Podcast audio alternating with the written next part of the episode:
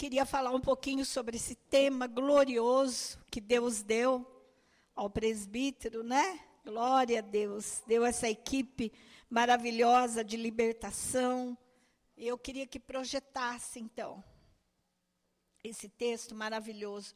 Primeira, primeira João, capítulo 3, e é tão gostoso ver como o Espírito Santo vai conduzindo todas as coisas, né? Porque eu nem, nós nem falamos sobre isso, né, Carla? Mas de repente, de repente de Deus, você abre nesse texto. 1 João, capítulo 3, eu quero ler primeiro o versículo 5.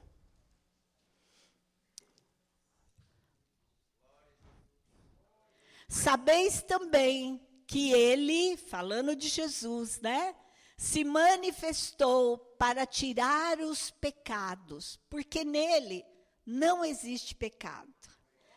Para que o Senhor se manifestou? Para tirar os pecados. Não existe pecado nele. Primeira manifestação do Senhor Jesus. E depois o versículo, então, versículo 8, né? Que é o que nós queremos, versículo 8. O, a segunda parte diz assim: Para isso o Filho de Deus se manifestou, para destruir as obras do diabo. Amém, igreja? O Filho de Deus se manifestou para tirar os pecados. O Filho de Deus se manifestou para destruir as obras do diabo. Por que, que ele tem que destruir? Porque o diabo tomou posse desse mundo, desse sistema mundano, e ele fica procurando em todo tempo matar, roubar e destruir as vidas. Essa é a finalidade do diabo.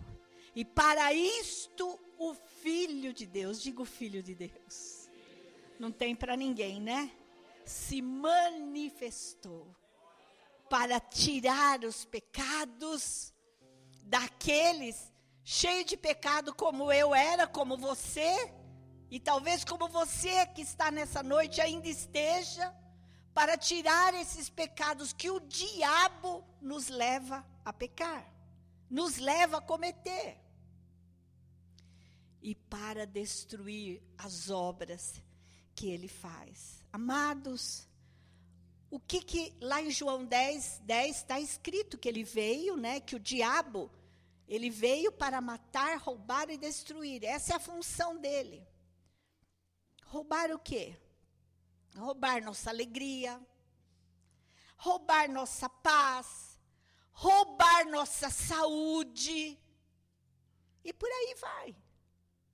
Roubar nossas finanças interferir na nossa vida financeira, porque ele sabe, vida financeira quando não está bem, problema no casamento, e ele veio destruir.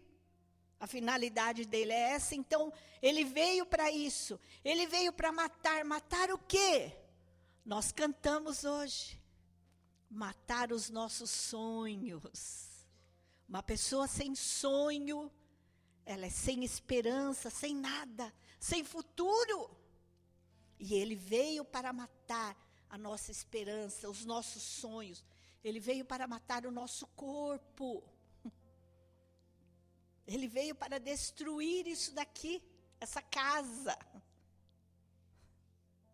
E ele veio para destruir a principal o principal alvo do diabo em destruir é o nosso relacionamento com Deus.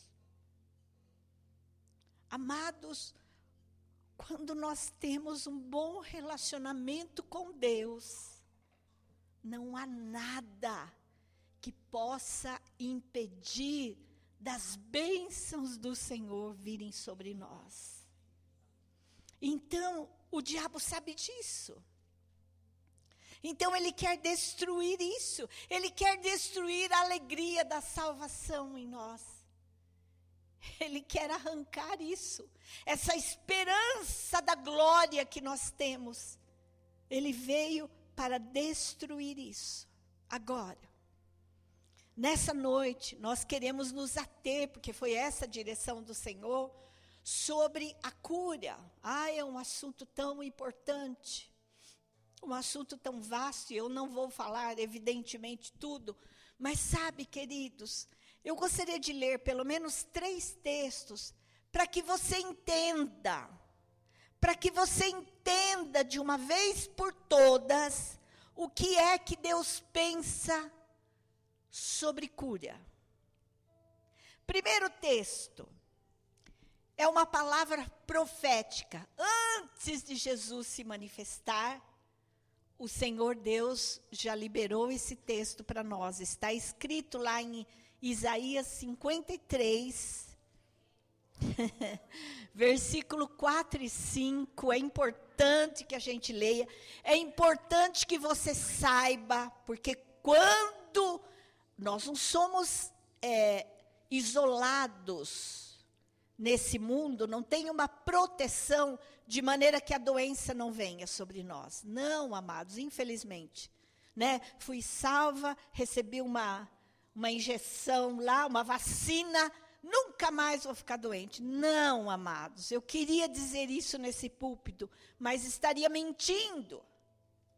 Elas vêm, mas o Senhor quer que nós entendamos a profundidade que é a vontade dele para a nossa vida. Então, já lá no Velho Testamento, Isaías 53, versículo 4 e 5 diz: Certamente com toda certeza, e era uma palavra profética ainda. Não tinha acontecido. Com toda certeza, Ele tomou sobre si as nossas enfermidades. Esse Ele estava falando de Jesus. E já estava falando no passado. Ele tomou sobre si as nossas enfermidades. Ele tomou sobre si as nossas dores. Levou sobre si e nós o reputávamos por aflito, ferido de Deus, oprimido, coitadinho. Mas, próximo texto, mas ele foi transpassado pelas nossas transgressões e moído pelas nossas iniquidades. Havia uma razão, havia um motivo porque ele foi moído, porque ele foi pregado na cruz. O castigo que nos traz a paz estava sobre ele, e pelas suas pisaduras nós já fomos sarados. Aleluia já está no passado, nós já fomos sarados. Nós já fomos sarados. Mas então, por que as enfermidades vêm? Porque é pela fé que eu vou combater em cima da palavra de Deus aquilo que vem de mal sobre a minha vida. É uma luta, amados. Eu queria dizer para vocês: se convertam, vem para Jesus e não vai ter luta mais. Estaria mentindo. Porém, a luta nós temos e temos alguém conosco, nós não estamos sozinhos. O vencedor vive em nós, aleluia. Então vem as lutas, mas Ele nos dá vitória, Ele nos fortalece. Nós nos levantamos em fé e Ele honra a nossa fé. Então, vamos entender isso bem. E quando vier, ai meu Deus, mas eu ouvi que ele, que ele já levou. Então, como é que é esse negócio? Ele já levou e agora eu estou doente. Como é que é esse negócio? É pela fé que você toma posse disso que nós acabamos de ler. Versículo é, segunda, terceira João, desculpe, terceira João, versículo 2.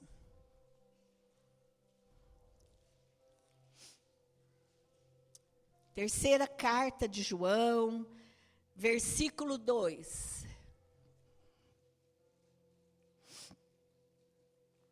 E aí vai vai colocar.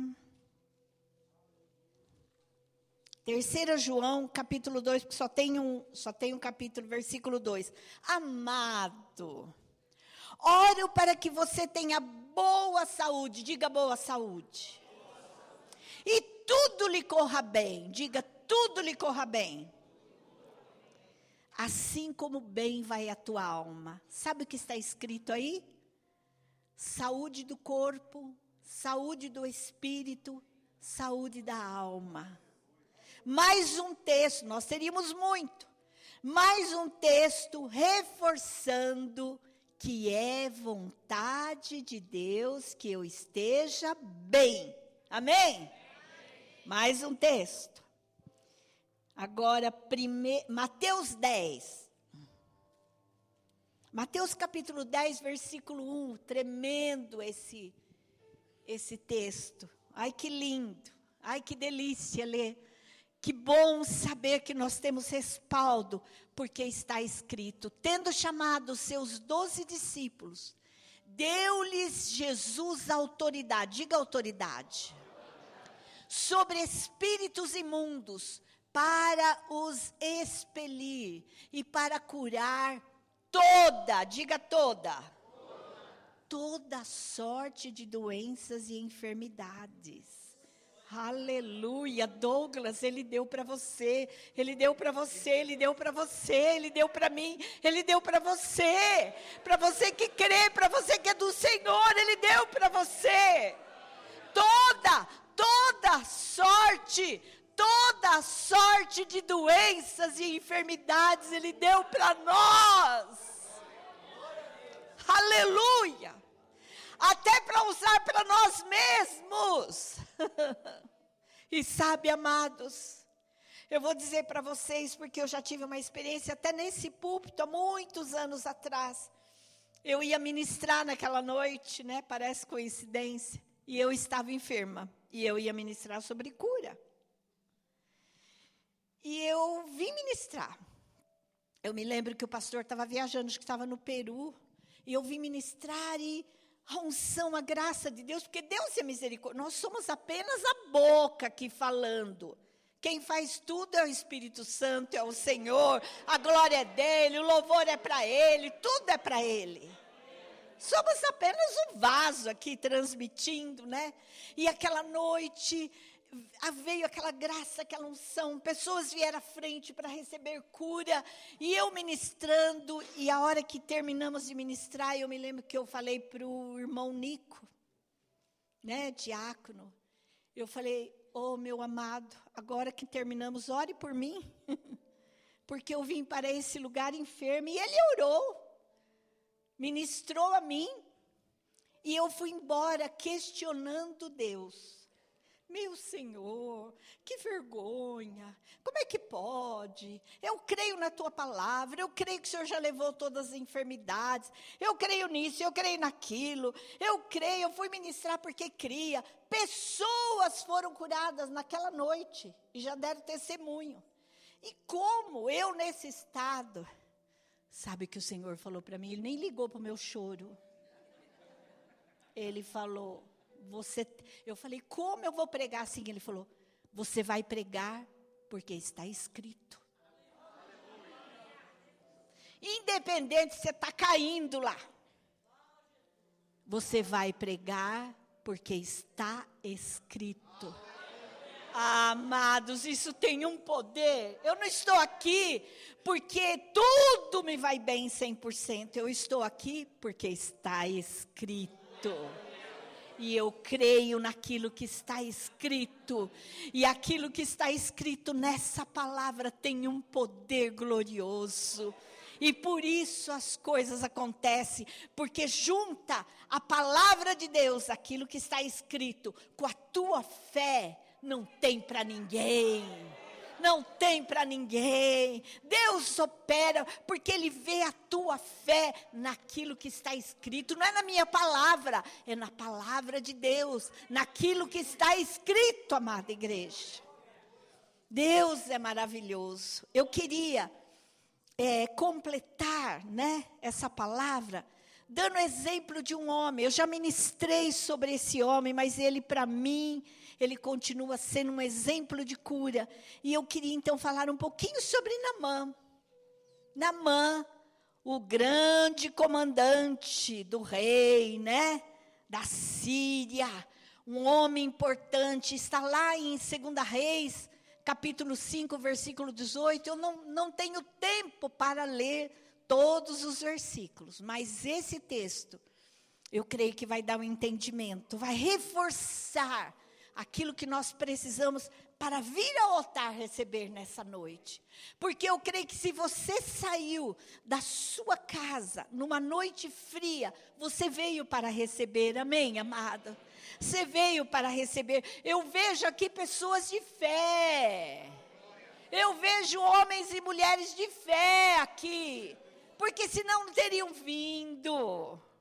E Deus honra a sua fé. Então, Naamã, um, um homem importante, um homem respeitado, um comandante da, do exército do, do rei da Síria, mas ele tinha um problema. Ele era leproso, ele ficou leproso, eu não entendo. Ele era, ele ficou leproso.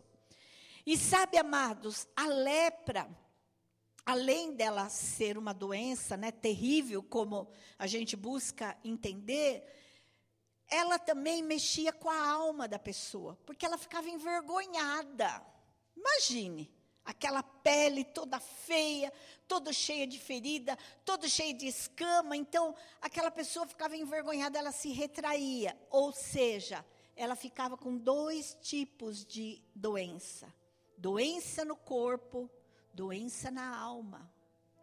E na mãe, então, é, eu imagino que quando ele tirava aquela, aquele fardamento dele, aquelas coisas que ele usava como comandante, tinha uma menina que trabalhava na casa dele. Essa menina era de Israel, uma menina de Deus. Percebeu? E aí o que que acontecia? ela ficou tão impactada, ela viu a situação do seu senhor, né, do seu chefe, e ela falou então para a esposa, né, de Namã, olha, se o meu senhor fosse é, até o profeta, ele seria curado.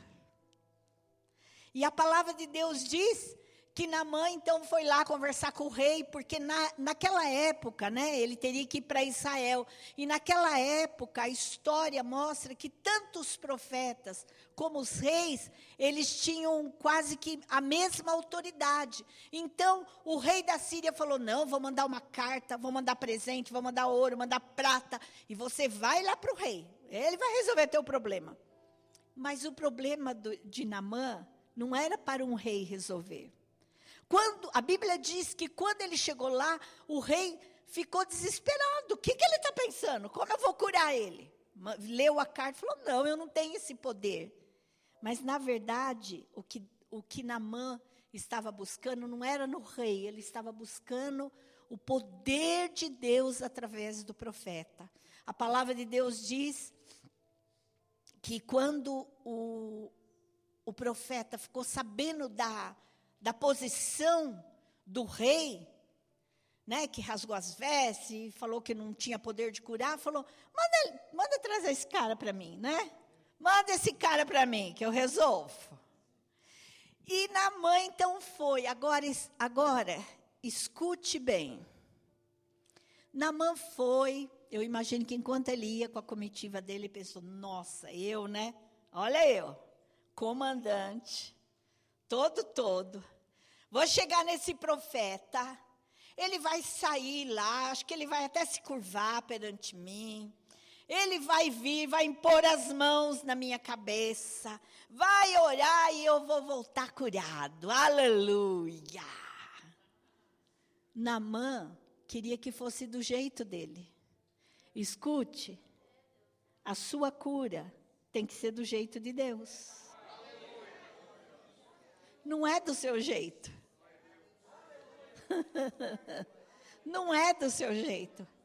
A sua cura é do jeito de Deus. Ele pode poderoso para fazer hoje como amanhã, como dentro de um hospital, como dentro de um consultório, como dentro da sua casa, é do jeito dele. É do jeito dele. E Naamã não entendeu isso e foi todo esperançoso. Acontece o contrário. O profeta, também Eliseu era demais da conta, né, gente? O homem era bravo, o profeta era bravo. Ao invés de receber o comandante, né, guiado por Deus, claro, mandou um servo dele lá falar com o, o comandante. Ó, vai lá e diz para ele. Agora, esse é importante que a gente leia. Versículo 9, 10 do capítulo 5. Vai, olha a palavra que ele mandou para o cara. Vai, lava-te sete vezes no Jordão e a sua carne será restaurada e ficará limpo. Qual a palavra? Vai, vai até o Jordão, lava, mergulha sete vezes, e a sua carne vai ficar restaurada e você vai ficar limpo. Duas coisas. São sem lepra e restaurado espírito. Que tremendo, porque sabe, amado, se você está aqui nos. Quem está aqui nos visitando nessa noite? Eu quero ver um, um visitante corajoso. Glória a Deus. Você é corajosa. Glória a Deus. Vocês são corajosos, né? E vieram receber de Deus. Mas eu quero dizer para vocês. Eu não sei o que você veio buscar aqui.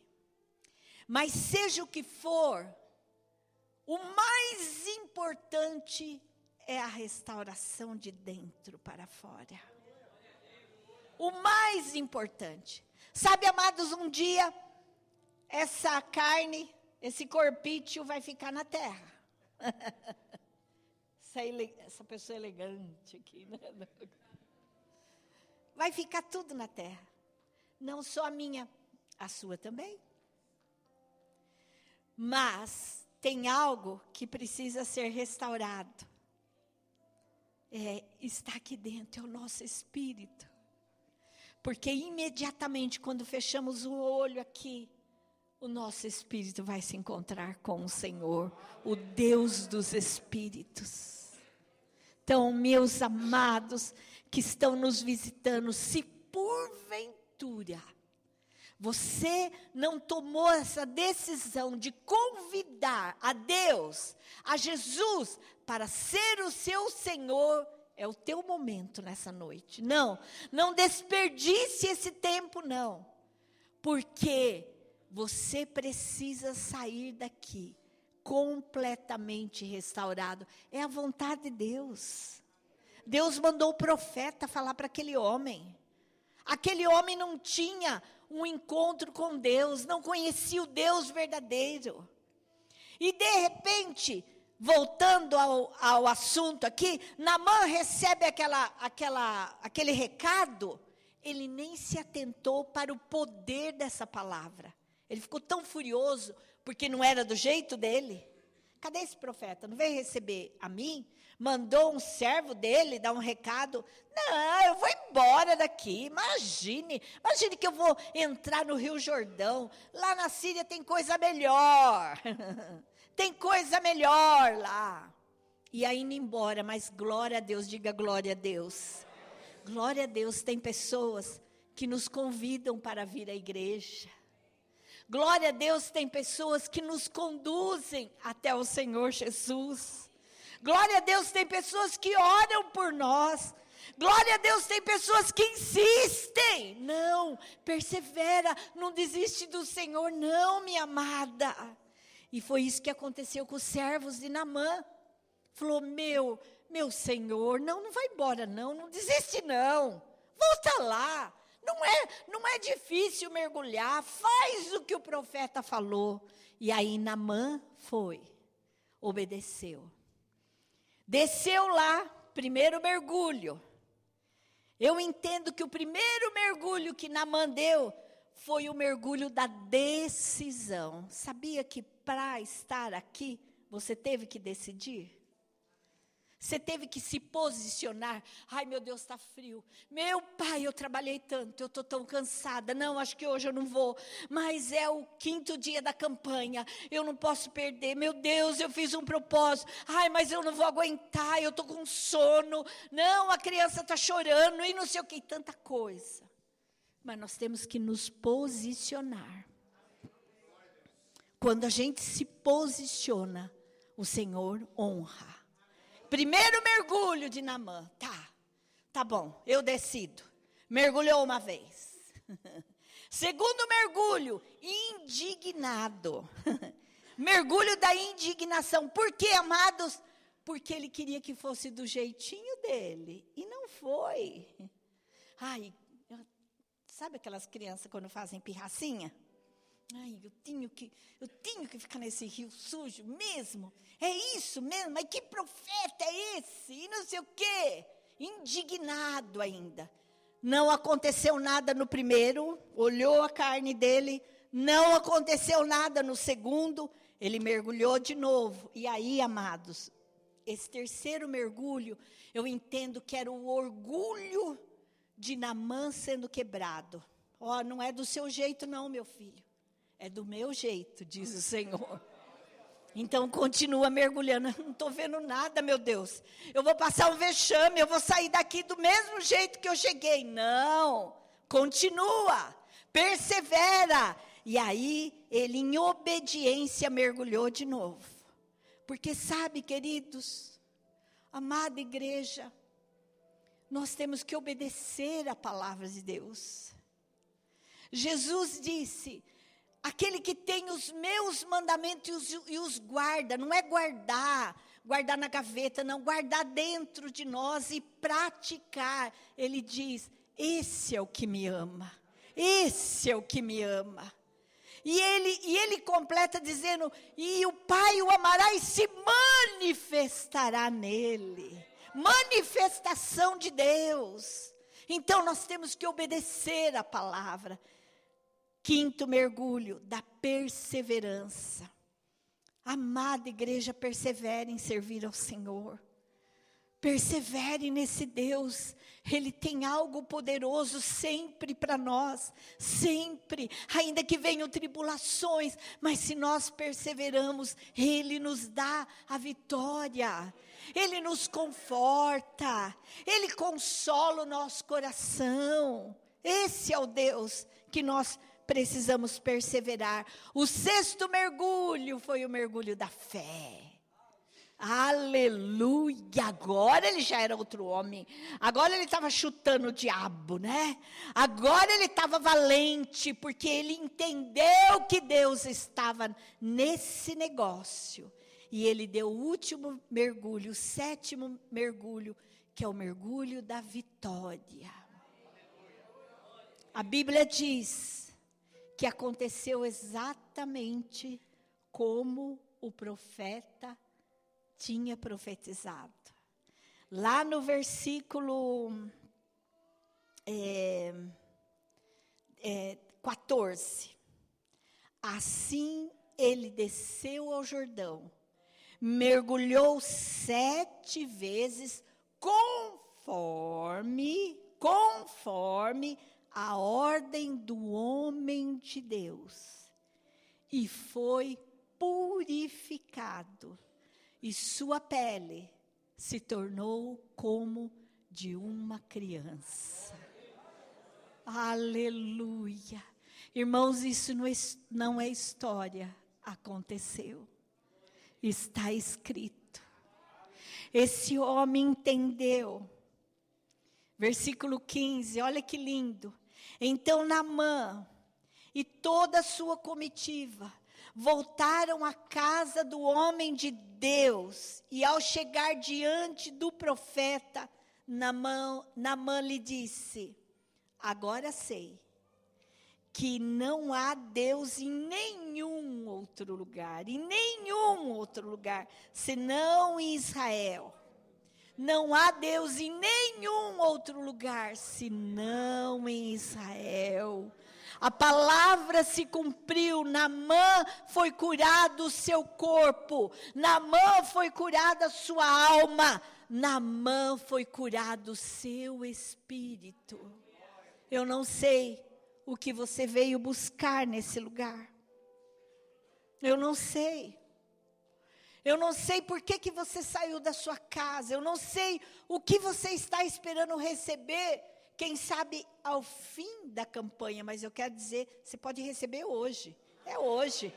Não precisa esperar o final, não. Depois você vai até o final. Mas você pode receber hoje, hoje. Hoje é tempo de cura. Hoje é tempo de restauração. Hoje é tempo de vida nova. Hoje é tempo de renovar. Porque esse homem tinha um pensamento distorcido, tinha um orgulho dentro de si. Ele precisou mergulhar fundo para ser liberto para ser curado, para alcançar a sua vitória. Igreja, vamos ficar em pé.